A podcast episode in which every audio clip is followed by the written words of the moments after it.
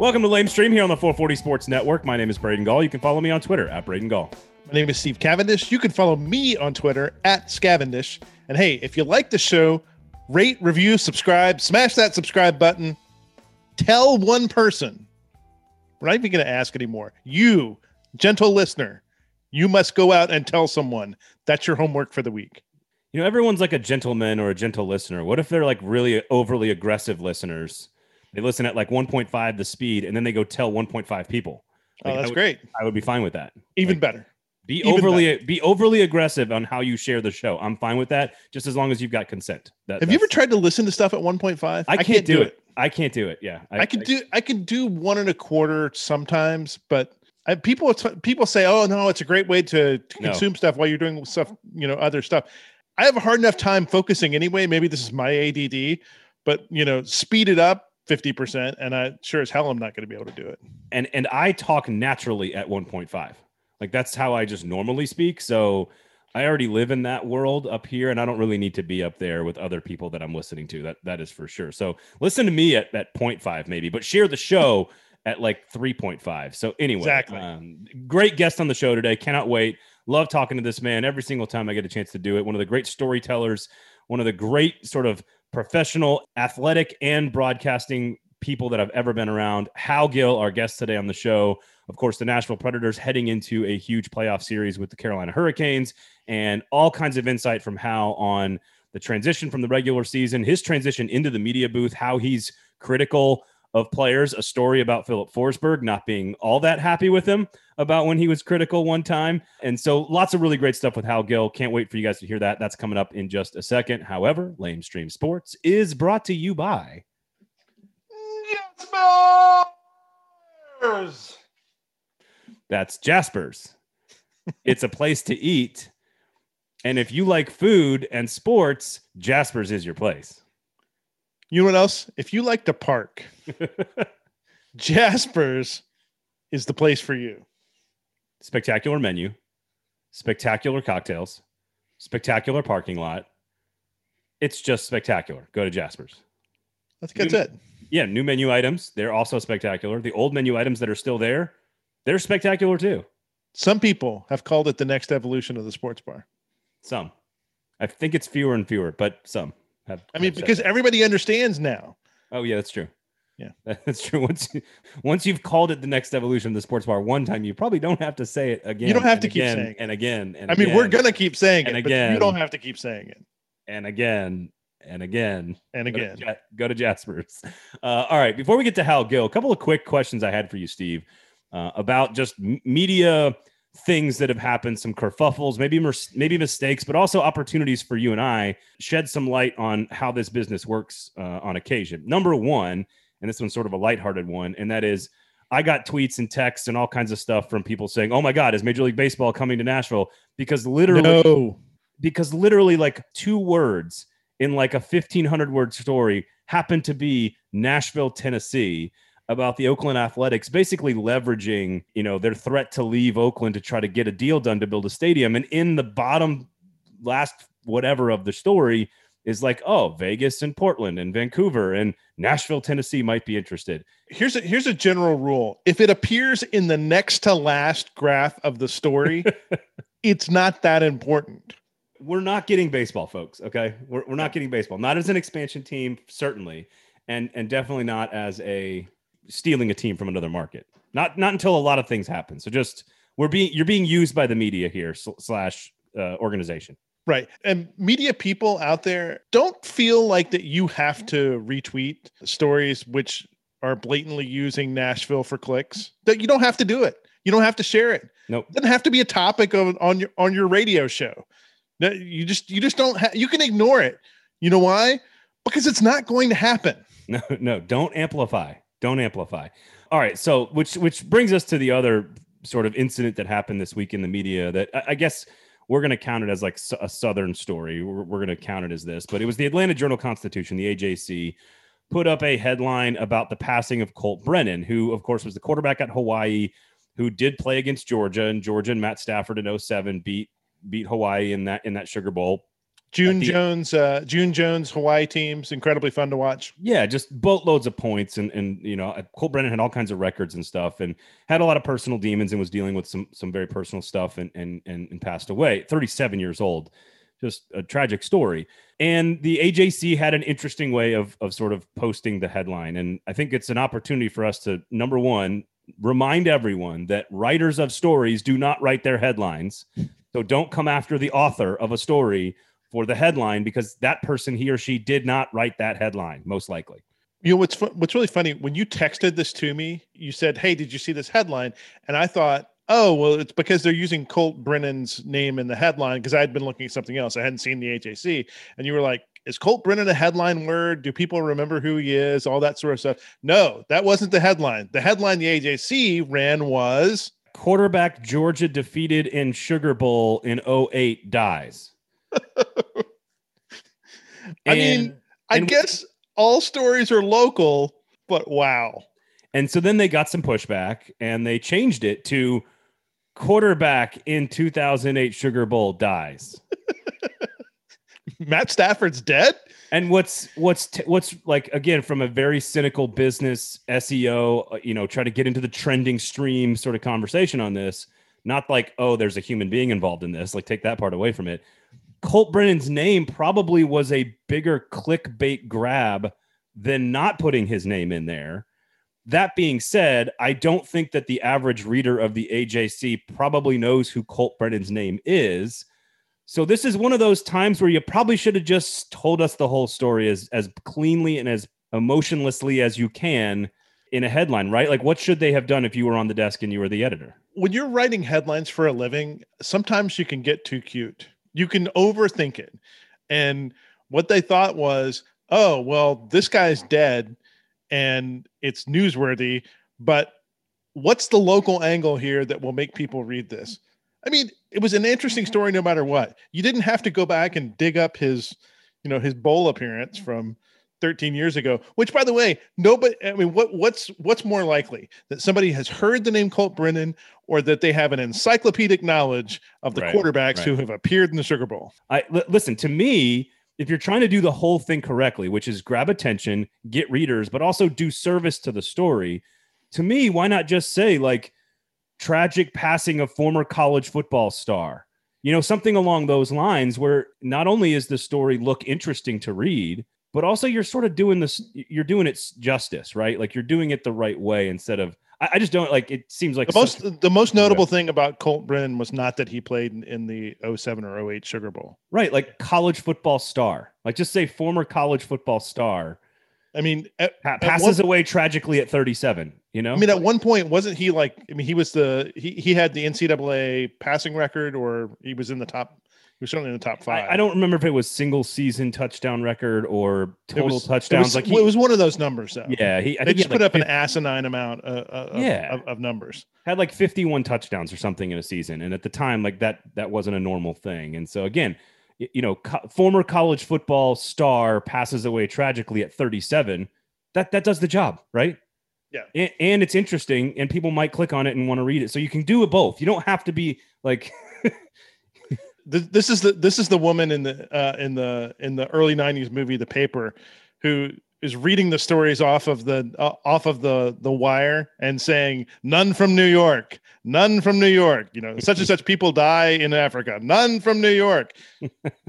everything is everything is local sometimes, and you could really try too hard, particularly in the in the internet age, to to do that. I mean, you're going to have more readers than just your newspaper readers. So message here is don't don't get too cute with headlines. And uh, number two, remember that the writer of the story didn't write the headline probably. So just those are the two messages here Yeah. for our audience listening to this podcast, who of course are going to go share it one and a half times. I, I didn't look. I, I didn't look at who the writer was, but it would probably be entertaining to go look at their Twitter feed to see just Oh, like how many how many people were adding them for that headline. Poor, poor person. That, that's all I got to say about that. All right, let's get to Hal Gill because I, I just think he's one of the best, man. Uh, I've had the pleasure of doing a lot of radio shows with him and working around him. He is just uh, one of the best dudes I've I've known. Fantastic storyteller, fantastic player, self-deprecating. Uh, and we had a great conversation, Steve. I just I, am excited for people to hear this. I think it was great and a lot of insight into what the Preds are going through here coming up in this next week and a half. I love me some Hal Gill, uh, and and and he's the he's the perfect sort of cup of coffee here to go into the playoffs. Talked about Pekka Rinne, talked about the playoffs, talked about his media career, talked about working with Pete Weber, all kinds of great stuff. Uh, talked about soft dumps in the corner, so it's going to be a lot of fun.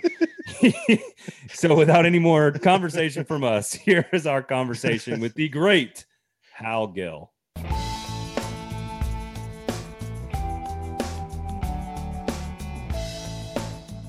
Hal, always a pleasure to see you, my friend. Thank you so much for joining us today. How are you? I'm doing great. Uh, end of the season for the Preds and ended couldn't be- end any better than it did. So I'm looking forward to the postseason. Get a little rest here. Looks like we're gonna have some sun in Nashville. So I got no complaints. So we're going to talk a lot about uh, exactly all of that stuff you just you just mentioned. The Preds going into the playoffs, the series with Carolina, the process that this season has has been for everybody involved. A lot about your transition from the NHL into the radio booth. But I just want to start with this weekend. And as both a play, former player and as a broadcaster, you get to see a team fight its ass off on Saturday to clinch a playoff berth. And then you get to see a Monday night uh, uh emotional, you know, ball of goo where Pekka Rinne gets celebrated the way he deserves.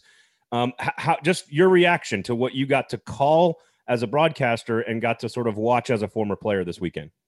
Yeah, it's kind of uh, it's an interesting when you put them both together, and I've never really thought about it until you just mentioned it. But as a player, I know what they've gone through. I've been through that where you're down and out, and they were just a bad team. Like honestly, a bad team. They couldn't get anything going. Their big players weren't playing big. Their their role players were just trying to find their way. Was guys in and out of the lineup and then they had injuries and you're like this is a dead dog just bring it out to the woods um, you're talking about losing uh, Ekholm, you, you know, guys getting traded away. Granlund is is going to be gone, and so as a player, I've been there, and it's it's the worst. It's not, you know, you try so hard to get back into it, and it's just like nothing seems to work. As a as being in the media side of it, now I'm trying to put myself in their shoes, but also I have to be honest with my opinion and say, you know, this is a team that's struggling, and the only way they're going to do it, and I know, is to come together and fight through it together. And so, I'm being honest and trying to answer these questions. The team is just saying, you know, we're going to go in, we're going to give everything we got in practice, we're going to work through this, and saying all the cliches. And I'm trying to read between the lines and say, hey, it is what it is but then to watch that eight game road swing that they went on, where you have Josi and Ellis out of the lineup and and Juice was hurt, and and then all of a sudden that that I know it was like a 500 road trip, but that turned everything around. They got their identity. They found it with the the beast line going out there with with Trenin, Olivier, and Sissons banging bodies, and then it slowly started to creep in their game that they were fighters and they were fighting for each other. As a media guy, I'm looking at it going, wow, this is kind of fun to watch, like them gel as a team. And as a player, I'm thinking they must be in this locker room going, get out of my way. You guys wrote us off and we're, you know, middle finger right back at you. Don't count us out. And they kind of came together as a team. And then you know, great stories all the way along where Tolvanen comes in and he's just sniping left and right, and guys are banging bodies and playing physical and hard, fighting for each other. The D came in. Carrier is all of a sudden looks like he's going to be the next All Star in the league, and he plays well. Um, you know, the captain Roman Josi just kind of taking the team and and pushing it forward, and it really goes all the way through the lineup. Everyone chipping in and um, as a player, that that's something special, and it doesn't happen too often. As a media guy, I'm sitting there going, "Wow, this is you know what a story this is." And so for it to end, they clinch one night on a Saturday night where they're getting more fans in Smashville, and it's an electric atmosphere, and then you throw the icing on the cake with Rinne jumping back in, throwing a shutout, and having the standing O from the crowd. Like as a player, I'm I'm tearing up because I know Pex is the best guy you'll ever meet in your life, and anyone who says different is stupid. Um, he's just everyone loves him. You could see his teammates just wanted to fight for him. They wanted that shutout so bad for him. And so I'm sitting there teared up trying to talk through this on the radio. And then uh, I'm seeing the players do the same thing. So it's kind of uh, combining both worlds of being a player and being a broadcaster.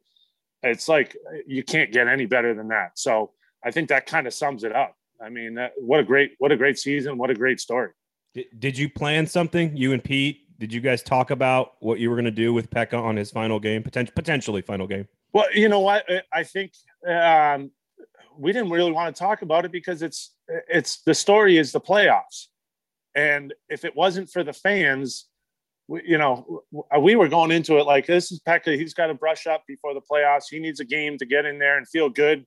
In the event that he does come in in the playoffs, he wants to look sharp, and so that was really our focus. So we didn't really plan anything. Um, and then, you know, right in the warm-ups, he jumps in the net first in the warm-ups first shot he takes the warm-ups the crowd stands up and starts cheering like it like it was the best save they've ever seen.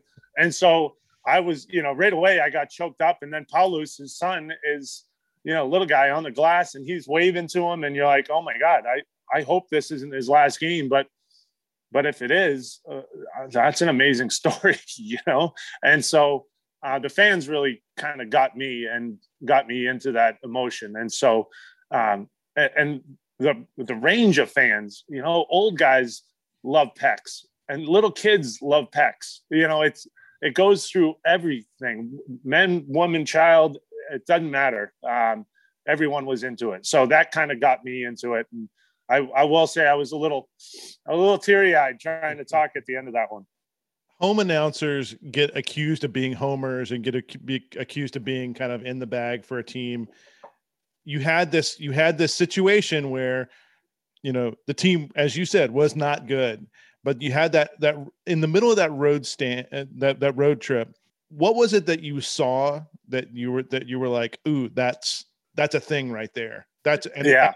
and how do you let people know that that that it's not just a good play or whatever like this could be a turning point and do it in a way that that you don't come off as being you know you're the home guy. Of course he's going to say you know something like that. Like th- that that's something that you really saw and that, that that was a meaningful turning point in a season. Yeah when i when i got into broadcasting uh, you know the first thing i said i to be honest with you i'm like i'm not doing broadcasting because the last thing i want to do is go out and rip guys for making a mistake because god knows i made plenty of mistakes and you don't want someone trashing you. So, as much of a homer as I am, if I see a snipe from from Stamkos or I see a uh, Sasha Barkov dangle a guy, I'm not talking about the guy getting beat. I'm talking about how good Barkov is and trying to say, hey, this guy could beat anyone in the world. Like these guys are good, and there's going to be mistakes. And I think if it's a bad bounce and it, it, you get you make a bad turnover, these guys know when they mess up. So I didn't want to be, I don't want to be a homer, but when I'm watching those games, I, I, I appreciate more than anything is the effort, like, like the forecheck, and not just the forecheck, but the reload. So you look at a guy like Yakov Trenin, who goes in and bangs a body and crushes a guy. Yeah, that's great. But then he gets back up. The the defenseman's in the corner. He gets back up and chases down one of a, an, an elite player and you go, how did he catch him? Uh, uh, you know, those are the little things. He got back and made the play defensively. Now they're attacking. Meanwhile, the defenseman's trying to look out his ear hole of his helmet and he's getting back in the play, dusting himself off, and he's got Yakov Trenin coming back with the puck. That's the little things that that changed. And it was, you know, there was some guys that were steadily doing it all year, like Granlund, Jarnkrok, these guys were pretty steady all the way through, uh, where they were tenacious on pucks. But there was a lot of guys that were trying to figure it out. You know, like you look at Cousins and Haula, uh, they were in and out of the lineup, and then all of a sudden it started to click where they were doing it consistently, and they were battling. And that's when I saw it turn around. That that little subtle. I'm not just doing my job. I'm doing a little bit more than my job and then you looked at it trickle down throughout the team and that's when you notice something's cooking is when it's not just one guy but it, it it spreads to the rest of the team. And and that's really what the Preds have now, and that's why they've had success. How long how long into that what how long after that were you ready to declare okay, there's this is a this is a different team? How how long before uh, before you're able to say, okay, we're the the the the, the shitty team that we've been watching most of the season yeah. Well, because because of the injuries, I was I was looking at it like, okay, Juice is hurt, uh, Pex is holding for it. Okay, he did his thing. Um, then Juice comes back. Juice plays well, and then you look at Josi and Ellis are out of the lineup, and you go, all right, Carrier jumps in and he's playing fantastic. So you go, all right, that's awesome. And then Josi and Ellis come in and they play well. And so you're looking for that okay, it's one thing for young guys to step in and give some energy. Tolvanen just started tearing it up, and we were waiting forever for this to happen. He gets his opportunity and he starts tearing it up, sniping on the power play, all these great things, banging bodies. He was physical, he played hard. And then you get all the guy Forsberg comes back in, he's he's buying into the system. And so it becomes not just I'm fighting for a job and a contract, I want to be an NHLer. It becomes I change the identity of this team. And that's what I think John Hynes was looking for all along was buy-in. And it really took those young kids to come in and say, Hey, I'm Tanner Jeannot. You you didn't hear anything about me. I'm Matthew Olivier. I'm not supposed to be here, but I'm going to impose my will on the other team and I'm going to compete. And everyone else around looks at it and says, Hey, I want to do the same thing. And that's when you find something special. It's not it's it's the buy-in from everyone else. Even the stars changed their game a little bit. And Josi came in and he wasn't ragging the puck all over the place trying to do it all by himself. He was became more of a complementary defenseman, joining the rush when he could, but not leading all the time. And then you say, okay, this is the team, and they're playing as a team, and that's that's when the good stuff happens. Hal, you are a an exceptional storyteller, and I think it's why you you have this next career in media and will be successful doing it. But in radio, you only have really short bursts to get all of your information in and out of a really complicated game. And so, number one, what what is your decision making process on? I've got all this information. I know all this stuff as a player. I know all this stuff because I've talked to the players. I have all of this stuff in my head that I can get out. How do you sort of filter through the stuff and get to what's important? Like, what are your goals when you're going through deciding what you're going to tell the audience about a game, about a play, about a moment. Yeah, no, it, it's it's interesting because so my my first broadcasting experience, I called a game. It was funny. A, a, a, uh, friend of mine was like, "Hey, can you fill in for a?" It was Boston University versus UNH game, and I got on, and I'm trying to study these kids. I, you know, I had watched these teams play, but I never really looked at it. Uh, you know, as a scout, I was scouting and I looked at them and I was like, there's five guys that I'm going to pay attention to, and the rest, who knows? But when you're calling a game, you got to know all these players.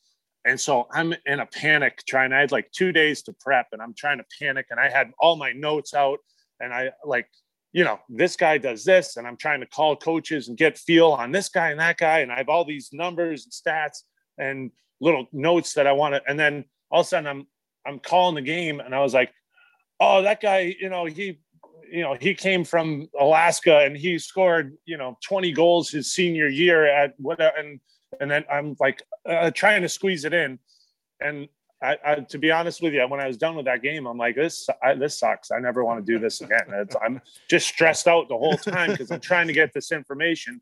And so then I you know I did it a little bit here and there. I did some studio stuff and and when I went back to do studio in Boston with NESN I'm sitting there going, all right, I, I have a, a, floor to tell my story, but I'm I'm still doing all the research and I'm looking through all this. And uh, I remember, and at that point, remember, I didn't like it. I was like, I never want to do this again. So I got there and I was like, I don't really care. I just want to suck at this so I can say I did it and move on. and that was a defeatist attitude, but it was it was genuine and it felt better to just be okay with sucking at it and move on. And so I remember Andy Brickley came down and I looked and he had nothing. He's been doing color there in, in Boston for years.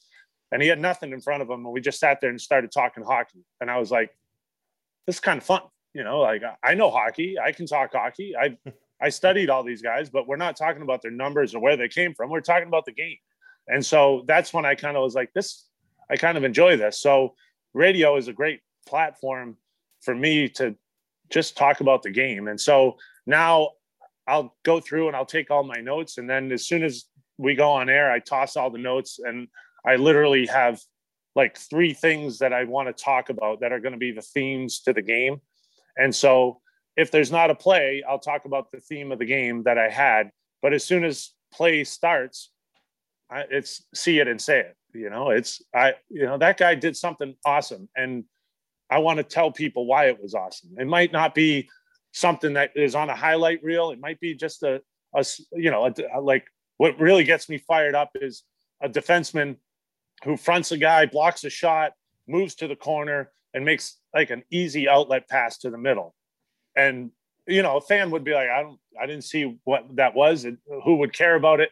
But i see it and i go that's a guy who's on top of his game. And i want to talk about how he's on top of his game. If a guy bull rushes someone and sends a message early in a game that it's going to be a physical long game i'm not going to talk about his stats.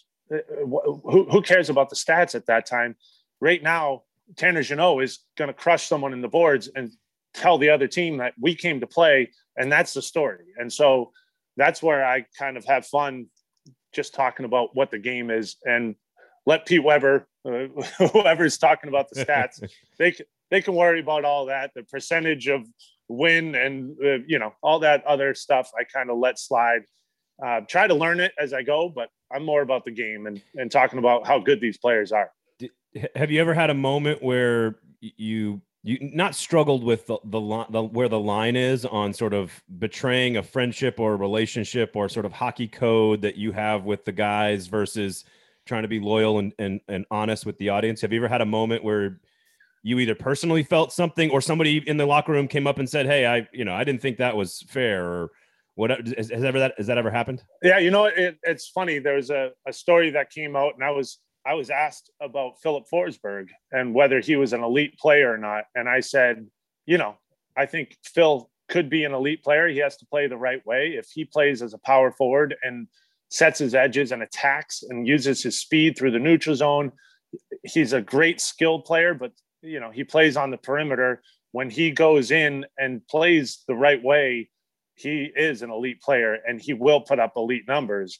And the story came out and it was basically Hal doesn't think that you know Skillsy says that Filip Forsberg isn't an elite player because he plays on the perimeter, and I was like, that's not right. That's not what I was saying, and so I I I said uh, I called Phil, and I was like, hey Phil, this came out, and he goes, would you say that to my face? And I was like, yeah. And he goes, then that's fine. That's all I care. and he goes, you, and he told me, he said, you would have told me to my face that you know I need to play that way and I'm going to be elite if if I play that way and and so I kind of look at that as like a yeah I got to call a guy out you know like if Pekka Rinne gives up a goal I'm not going to say oh that was a weird bounce if he should have had it because Pex knows he should have had it you know and and I would go over to Pex after if I was playing with him I'd go over and be like hey don't worry about it bud we'll get you back you know, and he knows that I know, everyone knows that he should have saved it, but we're going to go on. And uh, as long as I'm honest and, and I think that's what I try to be is, is honest with the game and honest with the players. If what's that makes like? sense. Does that make sense? Yeah, no, absolutely. Uh, what's it like working with Pete and, and do you have to have chemistry in a booth to, to, uh, on a radio call to make it work? Um, yeah, I think so. I think uh, time, uh, time kind of, you know, the more you work with someone, the more chemistry you have. First of all, working with Pete, Pete Weber is just, he's a legend. I mean, I wish, I wish people could listen to in between, you know, when, as soon as we go off air, just the way he can, he can calm you down or pick you up. Like he's just a magician and he's funny as hell. And um, we have a great time, but it was funny because I, you know, I'm going the first handful of games I played. How, how, am I doing, Pete? And he's like, "You're doing great." I'm like, "What? Anything I should work on?" Nope. Just keep on Uh, when you when I when I say to talk, you just keep talking until I talk. And you know, he kind of is so relaxed and talk about a guy who can fill air with anything. Like it just it's just robotic, but then genius at the same time. He's just a machine, and so it makes my job a lot easier because he's he doesn't mess up. You know, he's just boom, boom, boom, boom, boom, and he's on his cues and he knows everything. And I'll tell you, like, there's a couple times that I've I see a goal happening and I'm still talking and I'm like, I got to get out. And right as soon as I say the last thing, he's on it. And that's, and he's got a great call. Like if you listen to his calls, gold calls, big save calls, he jumps in and it's, it's almost like, did you, how long have you planned? And how did you know that play? And how did you know to call it exactly the way it needed to be called? Um, that's something that I've kind of admired going through it with him. But at the same time, he's like, it's not a big deal. And I'm like, it isn't a big deal because you're a machine. And it, I want to get to that point where I can, where I can see that, but uh, it is a gift. And so I've just learned a lot from just being around him. I, I, I learned a lot from the two of you. What what is the two of you? I don't who, who I don't know who gets credit for this, you or him, but the key to a successful marriage is what? The road. is that, is that you? Is that, that, you or Pete? That, you know what? This is actually pretty funny, but we are sitting there. Uh, I think we were at Pete and Terry's Tavern after a game, and my wife was there, and Claudia, his wife, was there, and and someone came over and said, "Oh, you guys are great. You're sitting there having a drink after a game." And someone said, asked that same question, and Claudia turned and, and said that exact answer. the road road trips. That's the key to road trips. And it's a low mileage. Had, we had a good laugh. I was like, this guy, this guy's a beauty, and uh, yeah, yeah. you know, everyone knows it. The road, the road is, uh, you know, and my wife has been, you know, for a year and a half now. She's like, when do you, when do we think we're going to go back on the road here? When, when is that going to happen?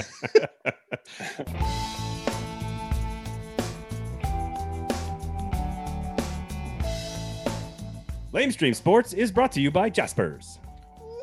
Jaspers! Can you just say Jaspers regularly into the microphone for me? Jaspers. Okay, that was good. That was good. Yeah. The food is outstanding. The parking lot is even better, if I do say so myself. Do you say you've, so myself? You've got a you've got a game room, a private game room now that you can rent out if you want to have a big party because you're allowed to do that. And having parties is fun. And we'll all go back to partying very soon, which we kind of are. Scale of one to ten, how would you rate the uh, the draft night experience in the private game room? Uh, eleven. Oh, it was an eleven. Of course, the food was exceptional. The takes were flowing like the booze. It was. it, was it was awesome. I, I had takes on draft actually. You just you awesome. Just, you put the glass under the tap, and Jen with two ends pulled the tap, and just all kinds of Caleb Farley takes poured out. It was one. it, was, it was exceptional. Um, no, the food is. They got new menu items. They got a great grab and go market. If you just need to, if you're in a hurry and you want to pop in, if you want to sit and watch Preds games, of course. You've got a, a great happy hour, 4 to 6 p.m., Monday through Friday. And of course, uh, awesome, awesome happy hour during Preds games. So great place to watch Preds games here for another week and a half or so before the Preds get beat by the Hurricanes. Easy, easy. Two words about that new menu: lamb barbacoa. Those those are two words that were meant for each other. I cannot wait to try this. I got so excited when I saw this on the new menu. It actually is barbacoa is just one word, just for the record. I want want everyone to know that. Um, they also wanted me to tell everybody that they have a new drink at Jasper's called the Cold Fashion, featuring Belle Meade bourbon. You see what they did there, right? Like I I do. The Cold Fashion uh, features Belle Meade bourbon.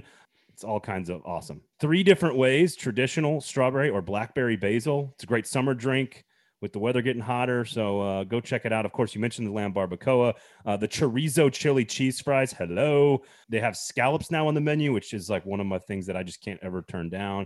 The new flatbreads are amazing. They got like a Hawaiian chicken one and like a prosciutto and basil and mozzarella one. So they got a lot of really cool stuff. And Deb Paquette doing her work to make the menu evolve, as it were. It is the next evolution of the sports bar. That only makes sense. Of course it does. You want to watch a Preds game at uh, Jasper's coming up this weekend or next week or whenever the schedule comes out? Absolutely. Let's go. All right. So meet us at Jasper's sometime next week. just go every night, and one night we'll show up and we'll all hang out, and that'll be great. there you go. Dugan might show up too, begging for a cocktail. Adam Vingan might be there drinking his own cocktail because he's self-absorbed that way. You know.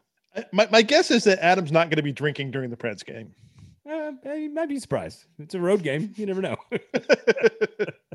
uh, home games, no, no. Home games, we we sat we sat we sit up in the 300 level quietly, not drinking in in, in uh, at home games. That's for sure. All right, so go to Jasper's. Great parking lot, great happy hour, great menu. Basically, everything is great. Everything is awesome. Go to Jasper's and uh, check out the new stuff, and then tweet us if you're there at, at uh, 440 Sports, at S Cavendish, at Braden Gall, all, all, over the Twitter sphere or Instagram or whatever, post some pictures of your food, tag Jaspers, tag us, and uh, show Jaspers that uh, you know you're listening to this and going and spending money at their establishment. Like that's what we want people to do. So just go. That that's it. Just go. That's how every one of these ads ends. I'm talking too much, and you just are like, please, people, go to Jaspers.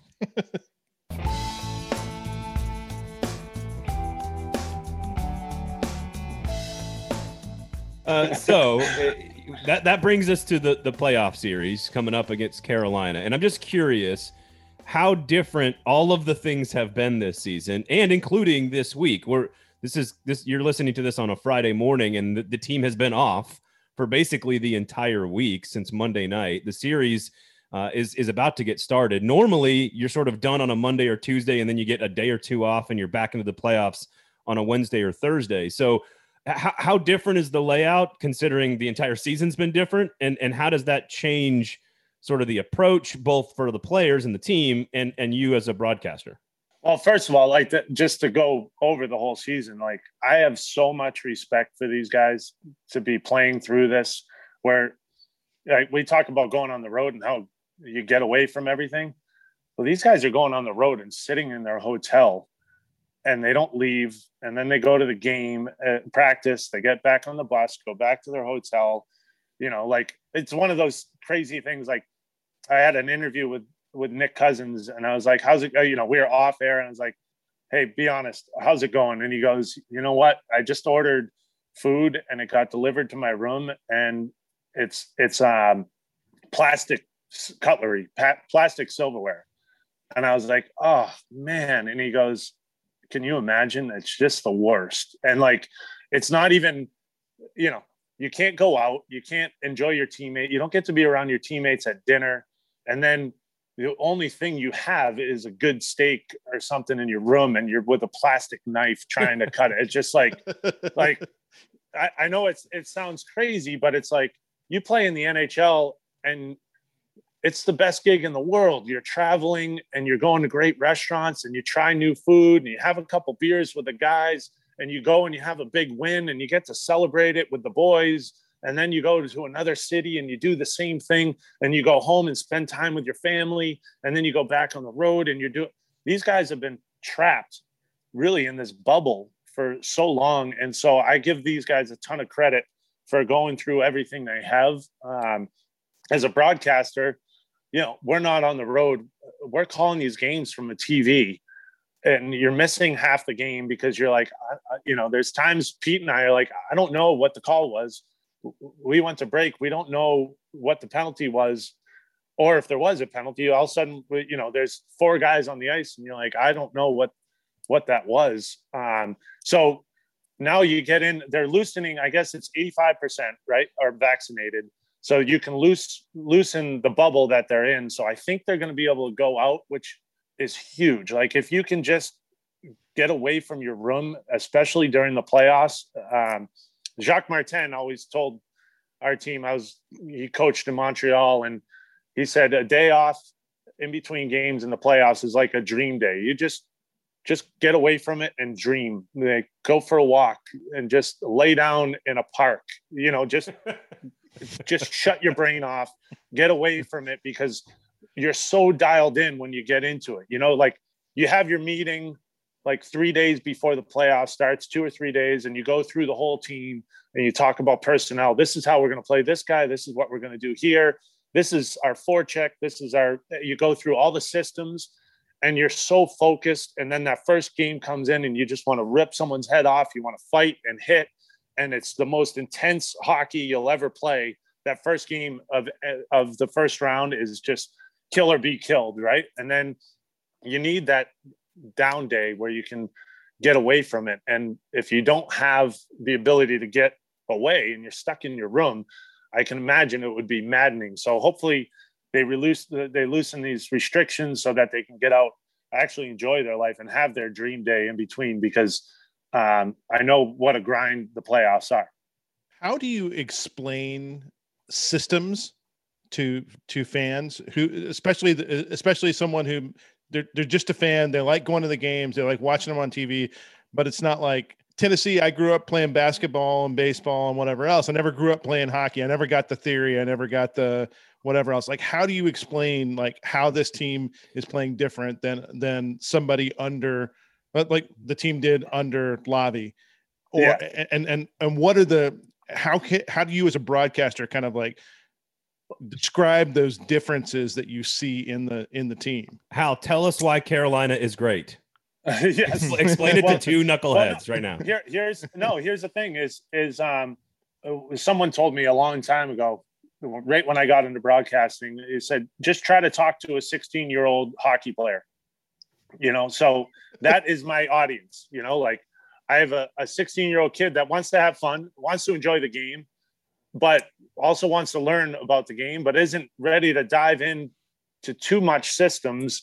But then there's there's sometimes when I'm like, oh, that, that weak side forward has got to support that pinch down on the boards on the penalty kill.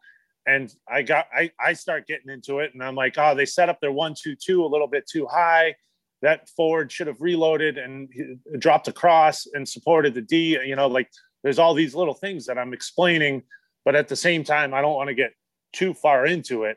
And and like if I'm explaining Carolina, they're an aggressive attack. They don't just attack on a forecheck with the mind of of stopping it. They have an attack mindset where there'll be two guys that are going on the puck and one guy going to the net already, so that as soon as they get the puck, they're not looking to to regroup and try to, you know, there's high one two twos that you know, you you get the puck and you regroup and then you re-attack. The, the Canes are an aggressive team where they're going to forecheck and they, then the puck is going to the net. And so there's different little things like that. And you know, I think the the Preds on Saturday night did a great job where they beat that two on two heavy aggressive forecheck. And once you beat it, you can make plays, and they did, and they made plays off the rush.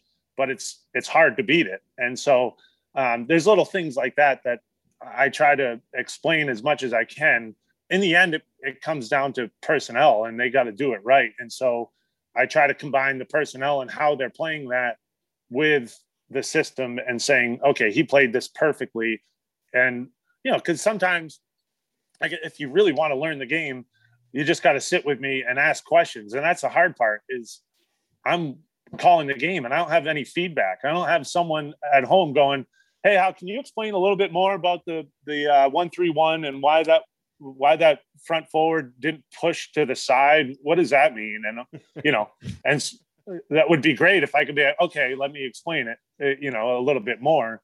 Uh, but you're trying to speak to a whole audience and, and give them a little bit of a hint. You know, hey, they played the you know, Laviolette was man to man, and Hynes goes to more of a playing card five and a zone defense.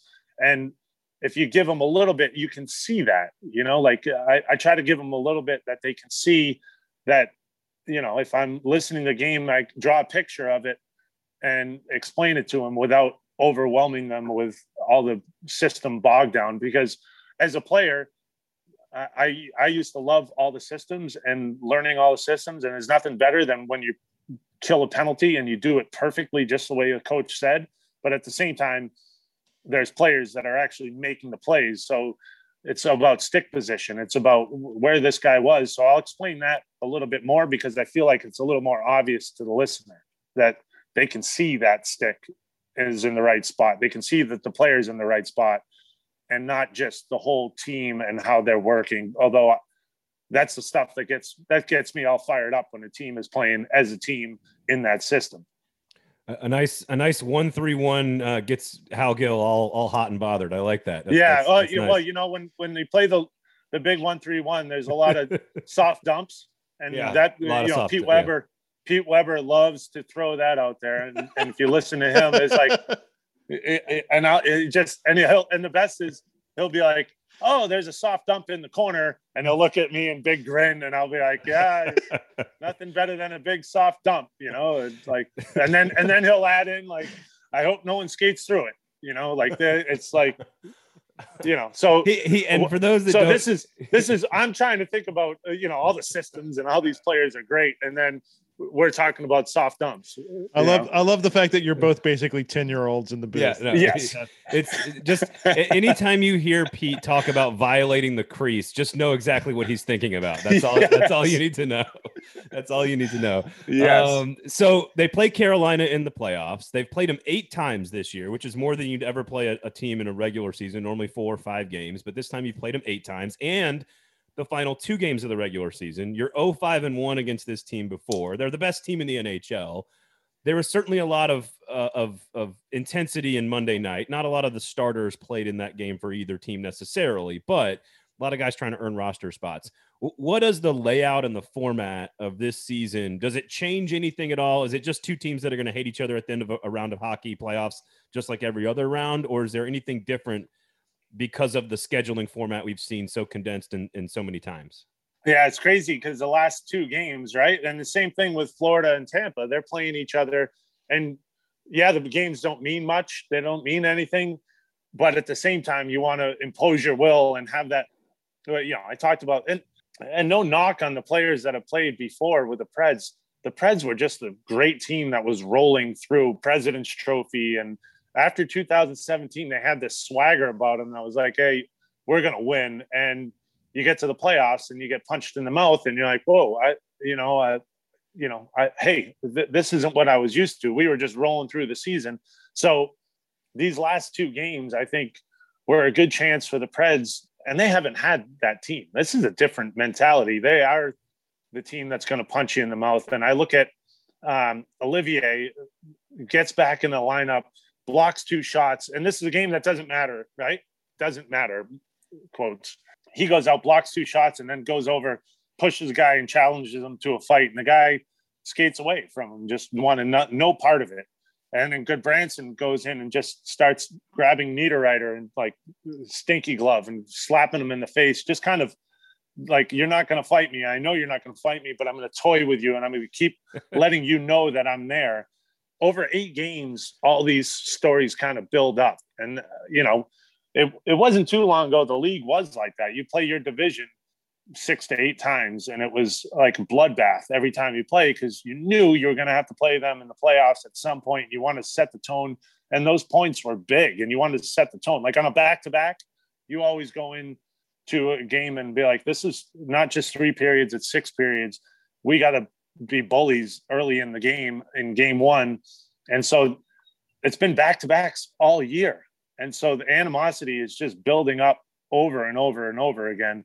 And so to see it go through, you know, the progression and then the last two games and then a playoff series you know, it's like it's insane. It's just, and I tip my hat to these guys again because not only has it been a miserable year and you haven't been able to go out and do anything, but every game you get into is that bloodbath, that that mentality that you have to have, and it's exhausting. And so now is the fun part. This is when it, you know, you know, now you're playing for something, and that's when everything gets dumped out. So I think this is going to be a great physical, hard series because of that, because of all that animosity that's built up. Because, you know, Carolina is a better team, maybe, but Nashville has shown that they are going to fight and they're going to give them everything they got. And that can level the playing field pretty quick. And so it's going to be fun. I'm excited about this because it, there's a lot of there's a lot of staring contests going and who looks away first. I mean, that's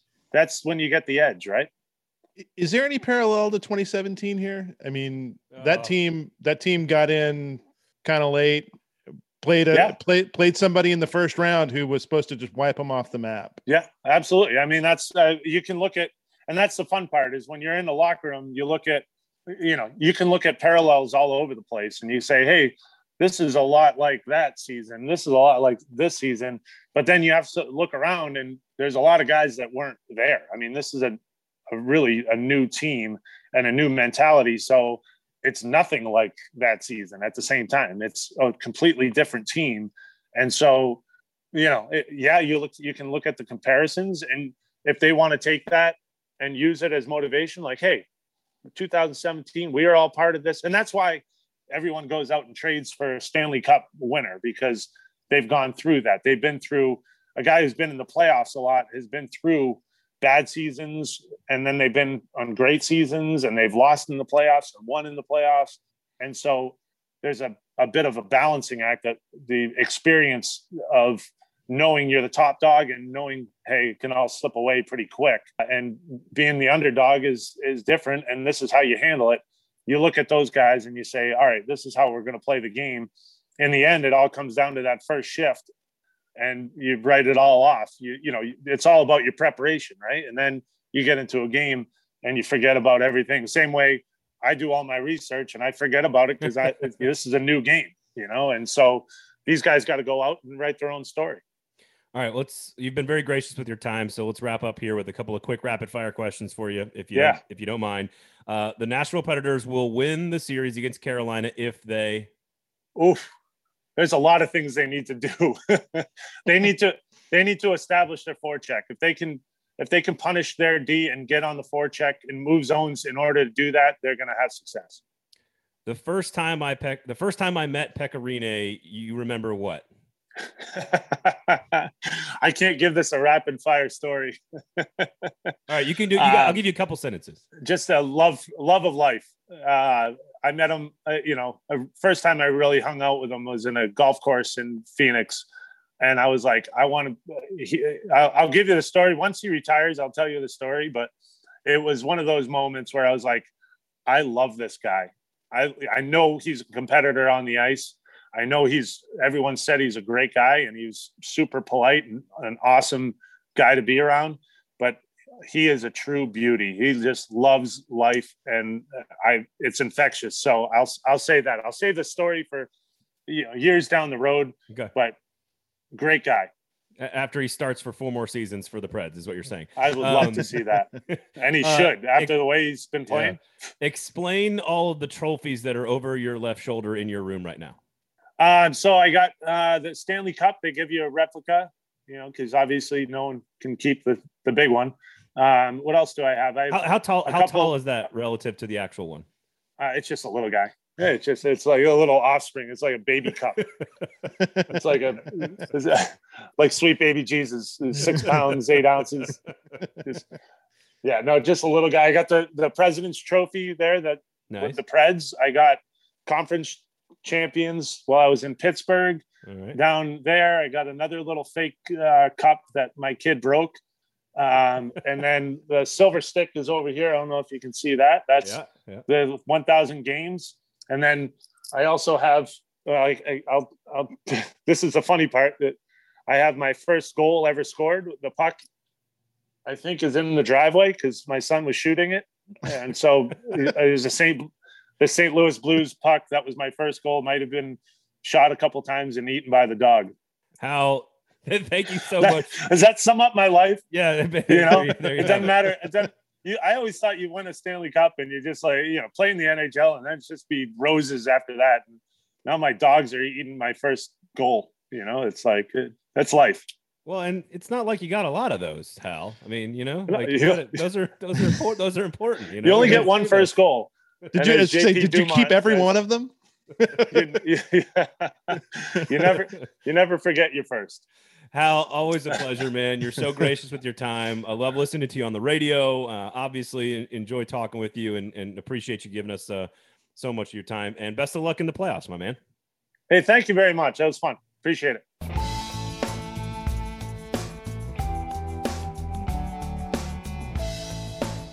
That was Hal Gill, Skillsy, the great Skillsy, of course, joining us here on Lamestream. We do appreciate his time. And I love that he refers to himself as Skillsy in third person. Thank you very much. That was fantastic. yes. Um, and I, listen, I, from the very first second I ever met the guy, I'd already heard a bunch of stories about him and heard him talk a lot. But the first time I ever met the guy, just open, kind, funny. Will bust your shit a little bit if you're not careful, but like in a very loving way, and just a a great guy to be in the spot that he's in because he's a great storyteller and he's working with a guy in Pete Weber that's just a, a literally a Hall of Famer. So uh, I could listen to Hal Gill talk about hockey or about beer or about pretty much anything uh, at any point. So we do appreciate him coming on and, and giving us some perspective. I, he's in an interesting spot because uh, you know it was fun to talk to Mace earlier this season about kind of his evolution, sort of in the booth, and and and the the color guys really do just have to find you know find these little spots to tell stories and to to to do analysis and whatever. And for the radio guys, it's an even tighter window because because Pete's having to do Pete's having to do much more work. You know, Willie is Willie is this kind of caption service versus Pete's having to tell you what you can't see. It allows him even less time to do it. He's I've flipped over and listened to the radio call a bunch this year because of um, the Bally Sports. Situation on uh, on my uh, service provider. Thank you, YouTube TV it's been a lot of fun to listen to. I I, I really miss uh, I really miss a good radio uh, yeah. uh, broadcast, and and and he and Pete have done just a, fan, a fantastic job this year. I, I think hockey is the worst sport translated into radio. I just I just think it's the worst of all the major ones. Like I think baseball is wonderful on on radio. Like I can listen to baseball on radio all day football's pretty damn good no matter how you consume it. You know soccer's pretty decent. You can describe things in soccer. You've got time to describe them but i think hockey's the most difficult like what you're hearing even though pete and hal do an amazing job versus what you're seeing. Like it's just so impossible to visualize. well, well i think i think i think it's that a radio hockey broadcast has the has the least amount of room for error uh, of any of the sports. And when your when your radio play by play guy is not very good, the hockey uh, hockey on the radio is terrible. Uh, fortunately, Pete's really good, and uh, and he and Hal have have just done uh, done a, a really splendid job. So special thanks to Hal Gill for joining us. And one day I'll we'll tell you all the off the record stories from Hal Gill. One day. one day. But just know when you're listening to this that we've heard them and that you haven't just so that you know. Is that mean spirited? no, not at all. Well, maybe a little, but maybe a little, right. maybe a little. All right, that's recommend okay. recommendation, Steve. What do you have? My recommendation is the new Alex Gibney documentary. Uh, just uh, landed on HBO Max. It's called The Crime of the Century. It's about the Sacklers and the opioid epidemic in America. Everyone by now kind of understands sort of the scope uh, of it, but if you haven't paid attention, the Sackler family that runs Purdue Pharmaceuticals is is really one of the one of the worst sets of humans that you can possibly find, uh, and, and it's and it's because they have been complicit in pushing their company to actively sell OxyContin and in increasing amounts throughout the throughout the 90s and aughts. It's a horrifying problem that we're only beginning to kind of grasp the the magnitude of. Uh, Alex Gibney is one of the best documentarians out there. You've you've seen his other stuff, like Enron, the smartest guys in the room. He did Going Clear, which was on Scientology. Yeah. Uh, he's done he's done a whole bunch. He did did one on the Stuxnet virus that was the the skunkworks thing to take down the Iranian centrifuges. He's he's a fabulous non uh, nonfiction storyteller. Uh, and this is just uh, just another sort of horrifying uh, sort of thing kind of brought to brought to vivid life. I absolutely recommend this. If you're not intimately familiar if you haven't been paying attention to kind of the purdue pharma bankruptcies and the sacklers and all that's been written on them uh, this is a great sort of introduction to all that and you'll walk away horrified outraged and just sick at the at the magnitude of this problem yeah, like when they dial it down to like the number of pills per person they were prescribing per day, you're just like, holy fucking shit. Like this yeah. is this is so wrong. And there's just not many uh, pieces of litigation, right, that have gone through. We had one, I want to say in like Oklahoma that settled, and so there's just not a lot. Like, so, so there haven't been a lot of settlements, right? Um, this is this is going to be something that I think that we as a country are going to see a lot of in the next few years, right? There's actually legis- types of things. There's actually legislation in Congress right now that would prevent people from using the bankruptcy laws in order to avoid punishment uh, for these sorts of things. Uh, it, it's it's it's an enormous problem, and, and and again, this is something that we're going to be grappling with the health effects, the mental health effects of it for decades. Yeah, absolutely. Uh, so I'm going to kind of do a, a, much lighter recommendation. do tell on this. And, no deaths in your recommendations. There, there's a little shamelessness here because we had her as a guest on our Gold Standard podcast, of course. Uh, but Sara Civian from The Athletic covering the Carolina Hurricanes. It, she's covered the Boston Bruins. She's covered hockey for a whole, for a very, very long time. Very cheeky writer. I really enjoy her work. And she is someone, if you want to sort of, over the next two weeks, sort of engross yourself in Carolina versus Nashville and really dive into what the Carolina perspective is, learn more about Rod Brind'Amour, their coach, their goalie situation, and really study the other team while the Preds still have a chance to, you know, win games. Uh, I would say go give her a follow. Uh, Sara Civian is her name. It's S A R A at Sara Civian, Works for the Athletic, covers the Carolina Hurricanes, and uh, I always really enjoy when you get into moments like this, just diving deep into the other because we know Nashville stuff so well. You know, there's no way we all know Carolina and Florida and Tampa the same way. And so I, I really recommend reading. I don't know. After this season, I've read a lot of Carolina, Tampa, and Florida coverage. That's that's true. We've gotten to know them a lot more than maybe we ever anticipated. But how many chances are you ever going to get to play the Carolina Hurricanes in the first round? Probably never again. How many times so, are you? Uh, how many chances are you going to get to play the Carolina Hurricanes? As many as nine times in yeah. a row. I mean, right, and 17 times in a season, or whatever it's going to be. So she does a she does a great job, and and obviously we're partial to the athletic here. Support good journalists, pay for good journalists, and go check out Sara Civian. So that's my recommendation. She's she's funny, she's a good writer, has been on the hockey beat for a long time, knows her shit, and is just a really good follow. So give her give her a follow and tell her I sent you. Tell her just go bother her about stuff and and tell her I sent you, but do it in like a cool, nice way, not like a weird, creepy way. Yeah, don't be a troll. Yeah, don't be a troll just be nice, be respectful. All right. Cause Raleigh's a cool place. A lot of Preds fans go to Raleigh for games, at least we used to. There's a lot of similarities between the Raleigh market and the Nashville market. So let's let's bond over our southern non-traditionalness. Okay. Let's not be angry about it. How about that? Awesome. There you go. Check her out. Also, Thank- also, hang on. Athlon Sports preseason college football magazines are on newsstands. Shamelessly, go buy them.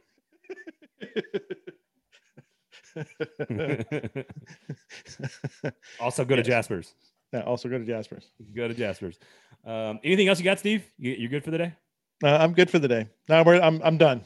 We're done here. Awesome. Hey, thanks for everyone for listening to Lamestream Sports. My name's Steve Cavendish. You can find me on Twitter at Scavendish. Braden Gall, where can they find you on the socials? You can find me on the Twitter sphere, the Twitter machine, the Twitter application at Braden Gall, at 440 Sports on Twitter and Facebook, at 440 Media on Instagram. Special thanks to Hal Gill for joining us. For Steve, my name's Braden. Thank you for listening. Please share. Please share the show to one and a half people. That's all we ask. Just one and a half people. Thank you for listening. This has been Lamestream Sports on the 440 Sports Network.